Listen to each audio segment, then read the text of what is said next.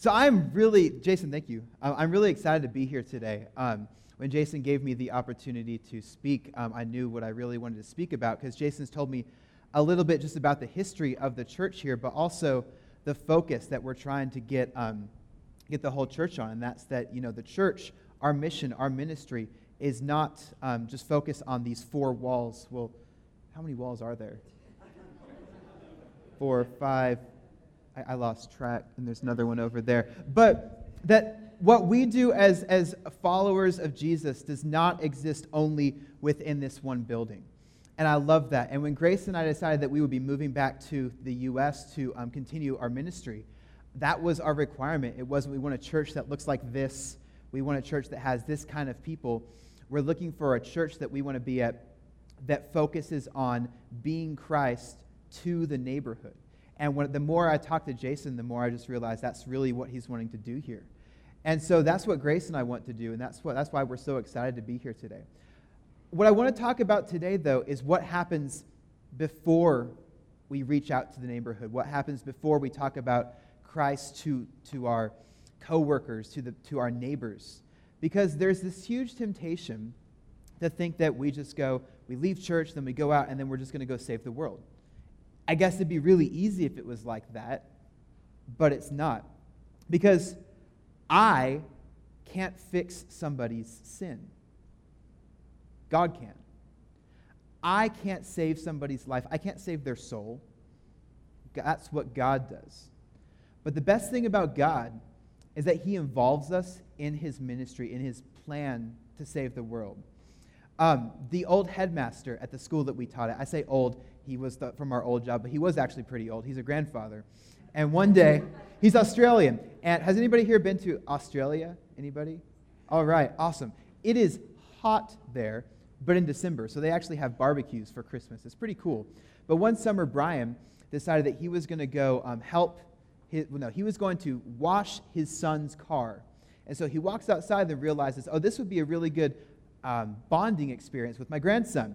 So I said, Hey, grandson, five years old, come over here. I'm going to teach you how to wash a car. So you all know where this is going. Um, they go outside. Brian takes the bucket. He's got a bucket of water, bucket of soap. He walks it over to the car and puts it down. Then he walks back over to the house. Says, Grandson, go over by the car. He turns on the faucet. The hose starts shooting water. Then he realizes my grandson's still all the way over there and he's shooting water everywhere. He's loving it. He's like, oh, water everywhere. Starts shooting the car. He thinks he's washing the car, but he's not.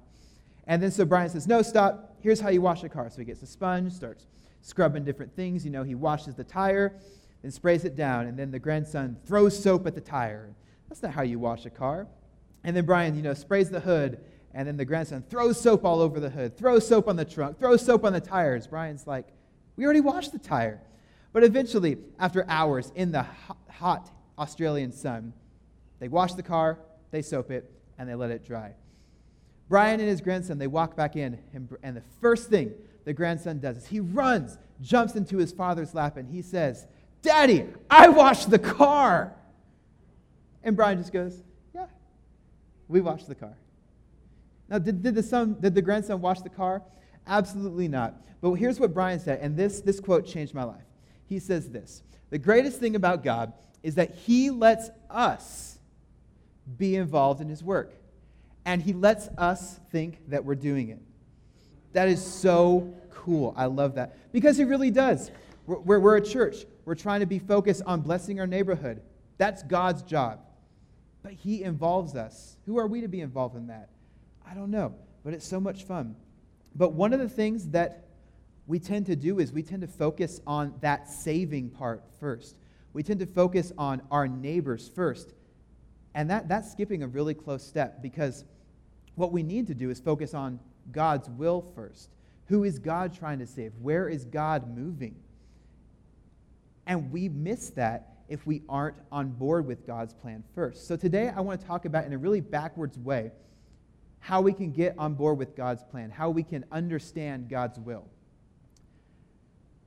I took a class at the University of Washington called The History of Christianity. And it was taught by a, a, professor who wasn't Christian, but he taught me something really cool. He said, Martin Luther, the famous reformer, he was a big, bold, outspoken Christian guy. The Catholic Church, some people think, wanted to kill him. And he said, If I could take the book of James and rip it out of the Bible, I would be a happy man. And he said this because he felt like the book of James was um, not focused enough on grace. Not my wife, but on God's gift of salvation. I make that joke all the time. She doesn't laugh that often. But he said James is focused all on living out your faith. He said we are saved by grace. And so he said, therefore, let's rip it out. Well, he was unsuccessful. But that gave me a thought because there's this one verse. I'm going to talk about it today. And I hate this verse. Well, I, I had to preach the other day on my favorite verse in the Bible. I said, no, I'm going to teach on my least favorite verse of the Bible. So I'm going to share that with you today because it has everything to do with what we have to do to get on board with God's plan for the neighborhood out here. What we have to do to understand God's will for our workplace, for our neighbors. So, let's see. Here's a cool picture. That is not my Bible, I promise. But um, what we're going to be looking at today is this is Thessalonica, and we're going to look at Paul's first letter to Thessalonica. Thessalonica was a big port city, and a lot of people think that when Paul wrote his first letter to, to the church there, that that was the first letter written to any church that became a part of the New Testament. So this might be the earliest part of the New Testament. Paul wrote it to a church, but the church was not Jews that became Christians. The church in Thessalonica, and this is very important to remember this part, they were most likely converted, um, converted people who were converted from, from worshiping Greek gods and Roman gods. So this isn't they understand God, now they're just worshiping God through Jesus. This is we've been worshiping all of these suns, all of these stars, all of these things, and now we're trying to understand that there's only one God. Now we're trying to understand that that one God sent Jesus, and that's who we're worshiping. So, Paul is writing a letter to a brand new church full of brand new Christians who are just now worshiping the idea of one God. I'll, I'll read this. This is um, 1 Thessalonians chapter 5, verse 12. Now we ask you, brothers and sisters, to acknowledge those who work hard among you who care for you in the Lord and who admonish you. Hold them in the highest regard and love because of their work. Remember, he's writing this to new Christians. Live in peace with each other. And we urge you, brothers and sisters, warn those who are idle and disruptive. Um, help the weak. Be patient with everyone. Make sure that nobody pays back wrong for wrong, but always strive to do what is good for each other and for everyone else. Rejoice always. Pray continually Give thanks in all circumstances, for this is God's will for you in Christ Jesus. So today I want to talk about what we have to do before we're going to be fully on board with God's plan. And what that is, is a verse that I think we, and I'm including myself in this, it's a verse that we have changed from what Paul was trying to say. It's a verse that, I'm just going to say it, I think we have ruined this verse. And the verse is right behind me pray continually. I have heard this misused so much. I have misused this verse so much. And I'm going to talk about what I think Paul originally meant it to and also what we have turned it into. But the first thing I have to do is I have to tell a story because that's kind of what I do. Now, I have heard that New Mexico has really good skiing. Is that true? Yeah, yeah, awesome. I am the most average skier in the world. I'm not bad. I'm really not. But there, I'll, I'll bet most of you guys are, are, are way better than me. Um, I love going off jumps, though. But the kind of jumps I like going off are about this tall, and they give you about this much air. Because when, when bad skiers see you, they're like, oh, wow, that guy got air. And you can impress all the bad skiers, but you know you didn't really do anything that dangerous. So I'm going to tell a story about when I went up on this mountain that's above me. And this is in Seattle, which would be the opposite of the snow here. I've heard there's lots of great powder, lots of great skiing here. In Seattle, we have this thing called ice. And that's what you ski on. So you, I, I can ski pretty much anywhere in the world, I've been told, because I learned to ski on ice. And there are some tricks that I know that, you know, you might just crash because you're just going straight and you can't stop. I can stop on ice. But I went up on this um, run right on the left side, and it's called Big Chief. And on Big Chief, I decided to go alone because some of my friends were too scared of Big Chief. And I said, Well, look at me. I'm an average skier. I'm going to go up on Big Chief. So I went up, got off the ski lift, and I turned around, and I just saw a really great view. I saw, I saw my friends skiing over there. I saw a, a big valley over here with 10,000 trees. It was cool. And then I saw something right in front of me that I'd never seen before on Big Chief. It was a brand new jump. I was excited. Now, the cool part was I was by myself, so if I didn't land this jump perfectly, no one would know. So I decided to point my body towards the jump, stick my poles under my armpits, because that's what they do on the Olympics. I bent my knees a little bit, and I didn't stop. About 30 feet before I got to the jump, I noticed that the jump had, there this little corner of the jump, and it started melting, which doesn't make sense because the jump is packed snow. So why would packed snow be melting? It didn't really make sense, but I really wanted to hit this jump. So I kept my knees bent, and I didn't stop. About five feet before I realized why the jump is melting, um, underneath the melted snow is gray. I realized that the jump was not a jump. The jump was a massive boulder. And I hadn't stopped. Now, young people, the coolest part about getting married is that as soon as you get married, a supernatural thing happens.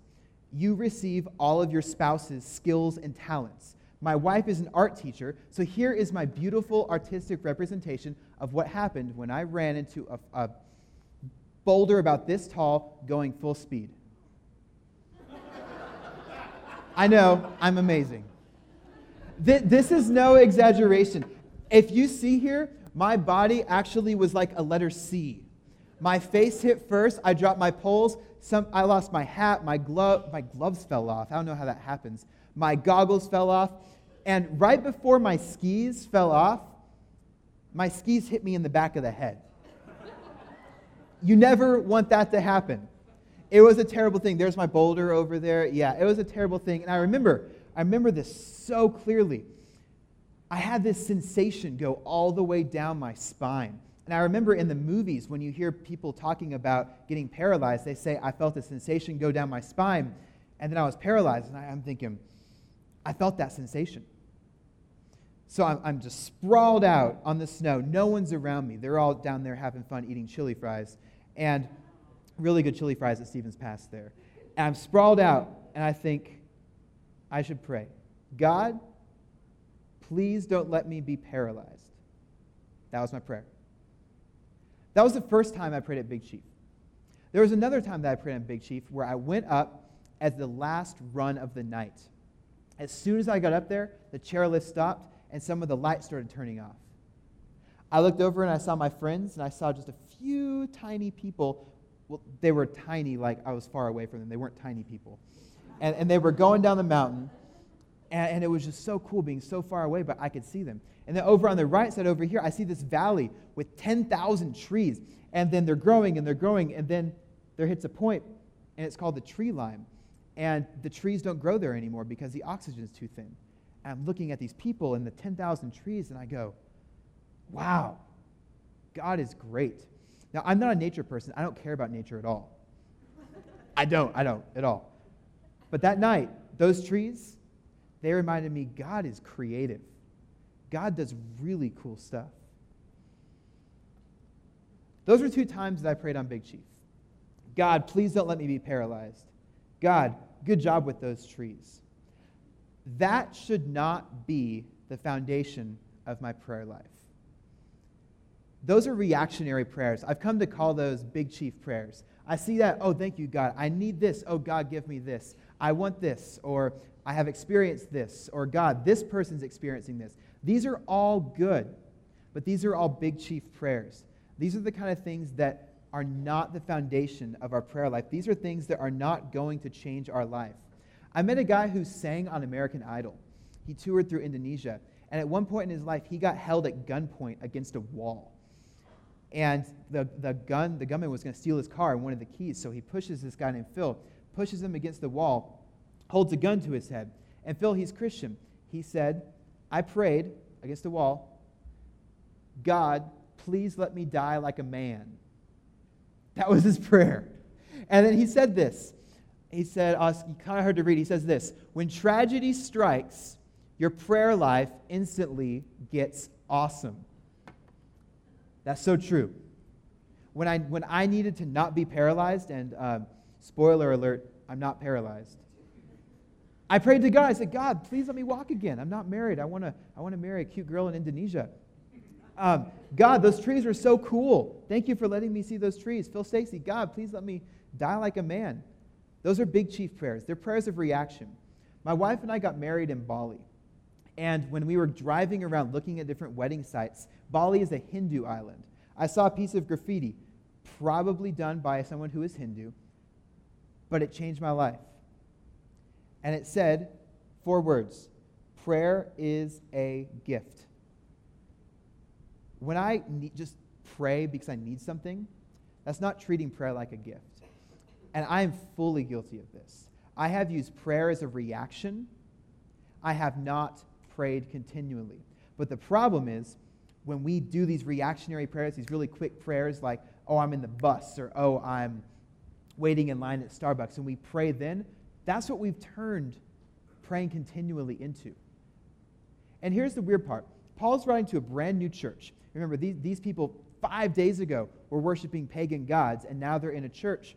And Paul is saying, not here's some easy things to do. Paul is closing his letter with a challenge. One of his challenges is rejoice in everything. That's hard. But then he says, pray continually. That is also hard. So Paul wrote this to be a challenge. Paul wrote this to say, hey, I want you to try to achieve this goal, and that goal is to pray and never stop. I was in a Bible study one time, and a guy said, Yeah, I, I pray continually. You know, I, I, was praying continually when I was on the toilet yesterday. And I, I don't think that's what Paul meant when he's trying to challenge brand new Christians. He wasn't saying, Hey, next time you're in the toilet, I want you to pray to God. If you want to pray to God when you're in the bathroom, when you're in line, that's awesome, and we should do that. But that's not praying continually. We're going to look at a couple stories about what it means to pray continually. The first, if you want to turn to me in a paper Bible, is Luke chapter 5, verse 12. I love hearing the Bible pages turn. I'll wait till I hear them stop. All right. While Jesus was in one of the towns, a man came along who was covered with leprosy. When he saw Jesus, he fell with his face to the ground and begged him, Lord, if you're willing, you can make me clean. Jesus reached out his hand and touched the man. I am willing, he said. Be clean and immediately the leprosy left him. Then Jesus ordered him, Don't tell anyone, but go, show yourself to the priest, and offer the sacrifices that Moses commanded for your cleansing as a testimony to them. Yet the news about him spread all the more, so that the crowds of people came to hear him and to be healed of their sicknesses. And here's the key. But Jesus, often withdrew to lonely places and prayed. I Googled Jesus alone, and this is the picture that came up. This is crazy, and here's why. I'm a guest this week. If there was somebody, is there anybody in a wheelchair here today? No? Okay. If there was somebody in a wheelchair in, the, in this front row, and right now I touched them and they started walking, Jason, you'd hire me on the spot. Not only that, you guys would block the doors and you wouldn't let me leave till I healed every single one of you. Jesus knew that. He was famous. He was growing more famous. He was healing people. And what does the Bible say he did? He often withdrew to pray. Now, Jesus knew what the crowds wanted him to do. They didn't want him to be someone who died on the cross for their sins. They wanted him to be a military king, kill Rome. That's what they wanted. But Jesus knew if I'm going to accomplish God's will, not the crowd's will, but God's will, I have to spend time with God. I have to give my time to God. Jesus knew that the only way to change the world was to be in a continual relationship with God, the one who is already changing the world. And if that's how Jesus was on board with God's will, that's how we're going to be on board with God's will too. It's not having a prayer life that is just a reaction. It's having a prayer life that we would describe as often. I often withdraw to pray. That's what Jesus did, and he, people were gathered around him so that they could heal him. And Jesus wanted to heal them. But he knew if he's going to be a part of God's will, he has to go and be alone. Jesus gave a lot of his time to God. Here's another verse This is in Mark chapter 1, verse 35. Very early in the morning, while it was still dark, Jesus got up, left the house, and went off to a solitary place where he prayed. Simon and his companions went to look for him, and when they found him, they exclaimed, Everyone's looking for you. Jesus replied, Let us go somewhere else, to the nearby villages, so I can preach there also. That is why I have come. So he traveled throughout Galilee, preaching in their synagogues and driving out demons.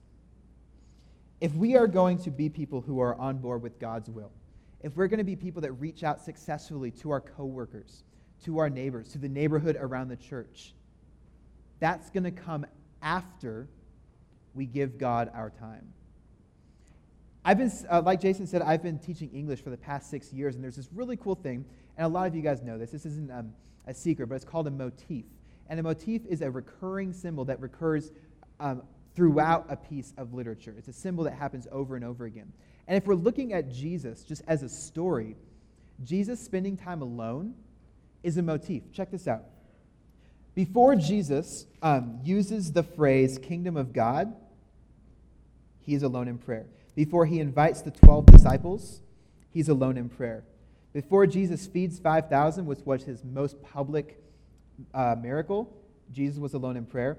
Before calming the sea, well, Jesus was alone in prayer, then joined the disciples who were out on the lake to, and then he calmed the sea.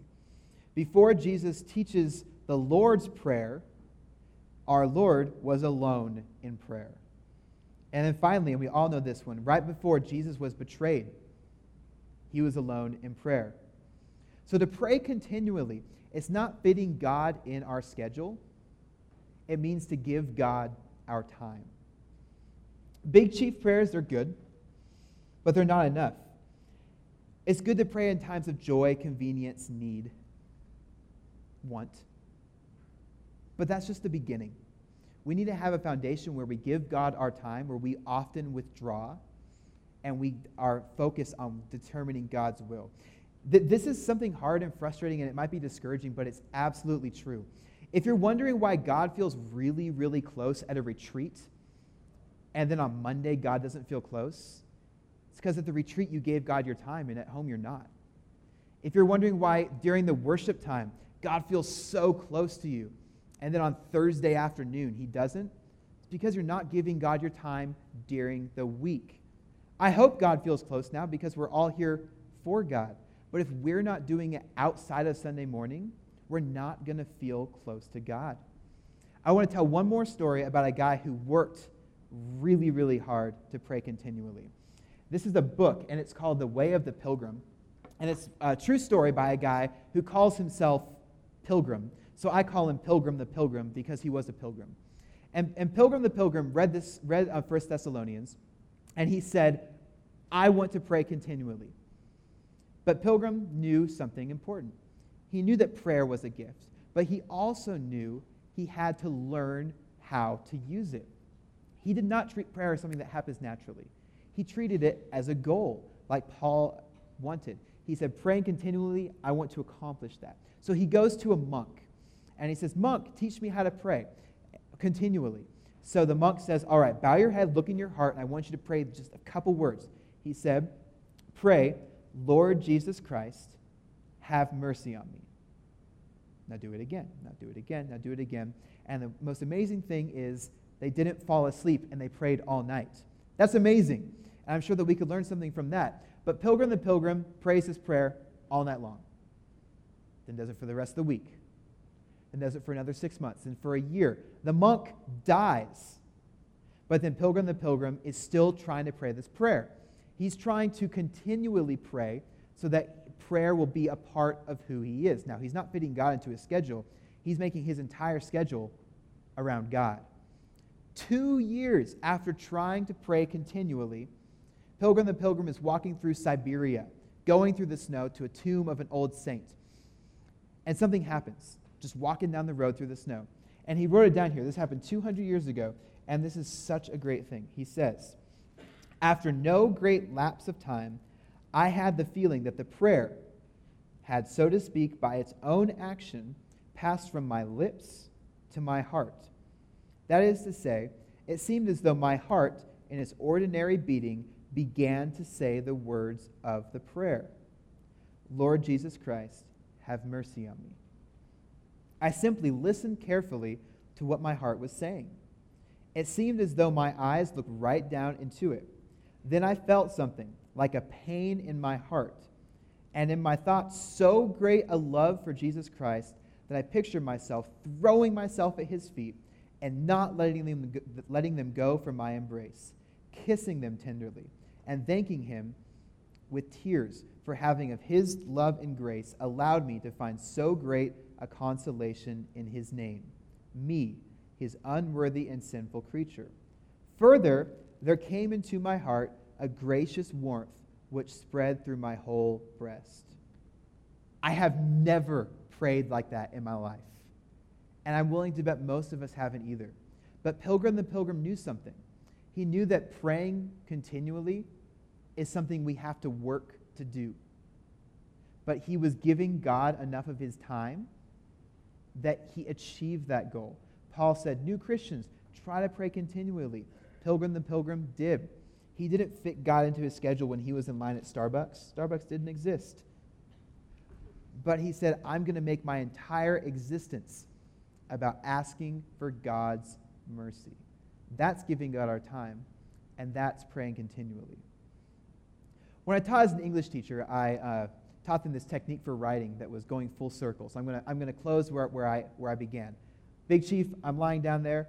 I pray, God, don't let me be paralyzed. And I wasn't. I got up, skied down the mountain, and ate some of those really good chili cheese fries. That was it. You know, I probably even prayed for the food. God, thank you for these chili cheese waffle fries.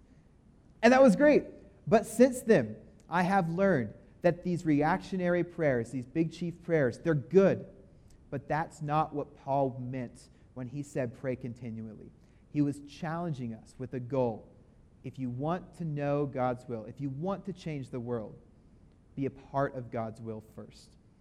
Give God your time, often withdraw, and work in your prayer life because praying is hard. We, need to, we are not wired to want to do that. But when we work hard, we realize that prayer is a gift. Grace and I are here this weekend because we made a choice a long time ago that we want to be a part of what God's doing in the world. And we want to do that through a local church that is wanting to bless their own neighborhood. Because the thing is, God is going to bless Albuquerque. It's just a matter of who's going to get close enough to Him to be involved. We don't change lives, God does. We don't save souls, God does. But the great thing about God is that He lets us be involved in our work, and He lets us think that we're doing it. I hope that all of you guys want to say, I want to work on my prayer life. And right now, we're going to have an opportunity to pray with the elders as the worship team um, sings. So, this is the time when we are able to say, God, I'm going to focus on you through prayer. This is one way that we can give God our time in prayer. So, right now, we're going to have a time of prayer. And if you want to um, pray with the elders, you can come up to the front. And we're all going to stand right now as we pray.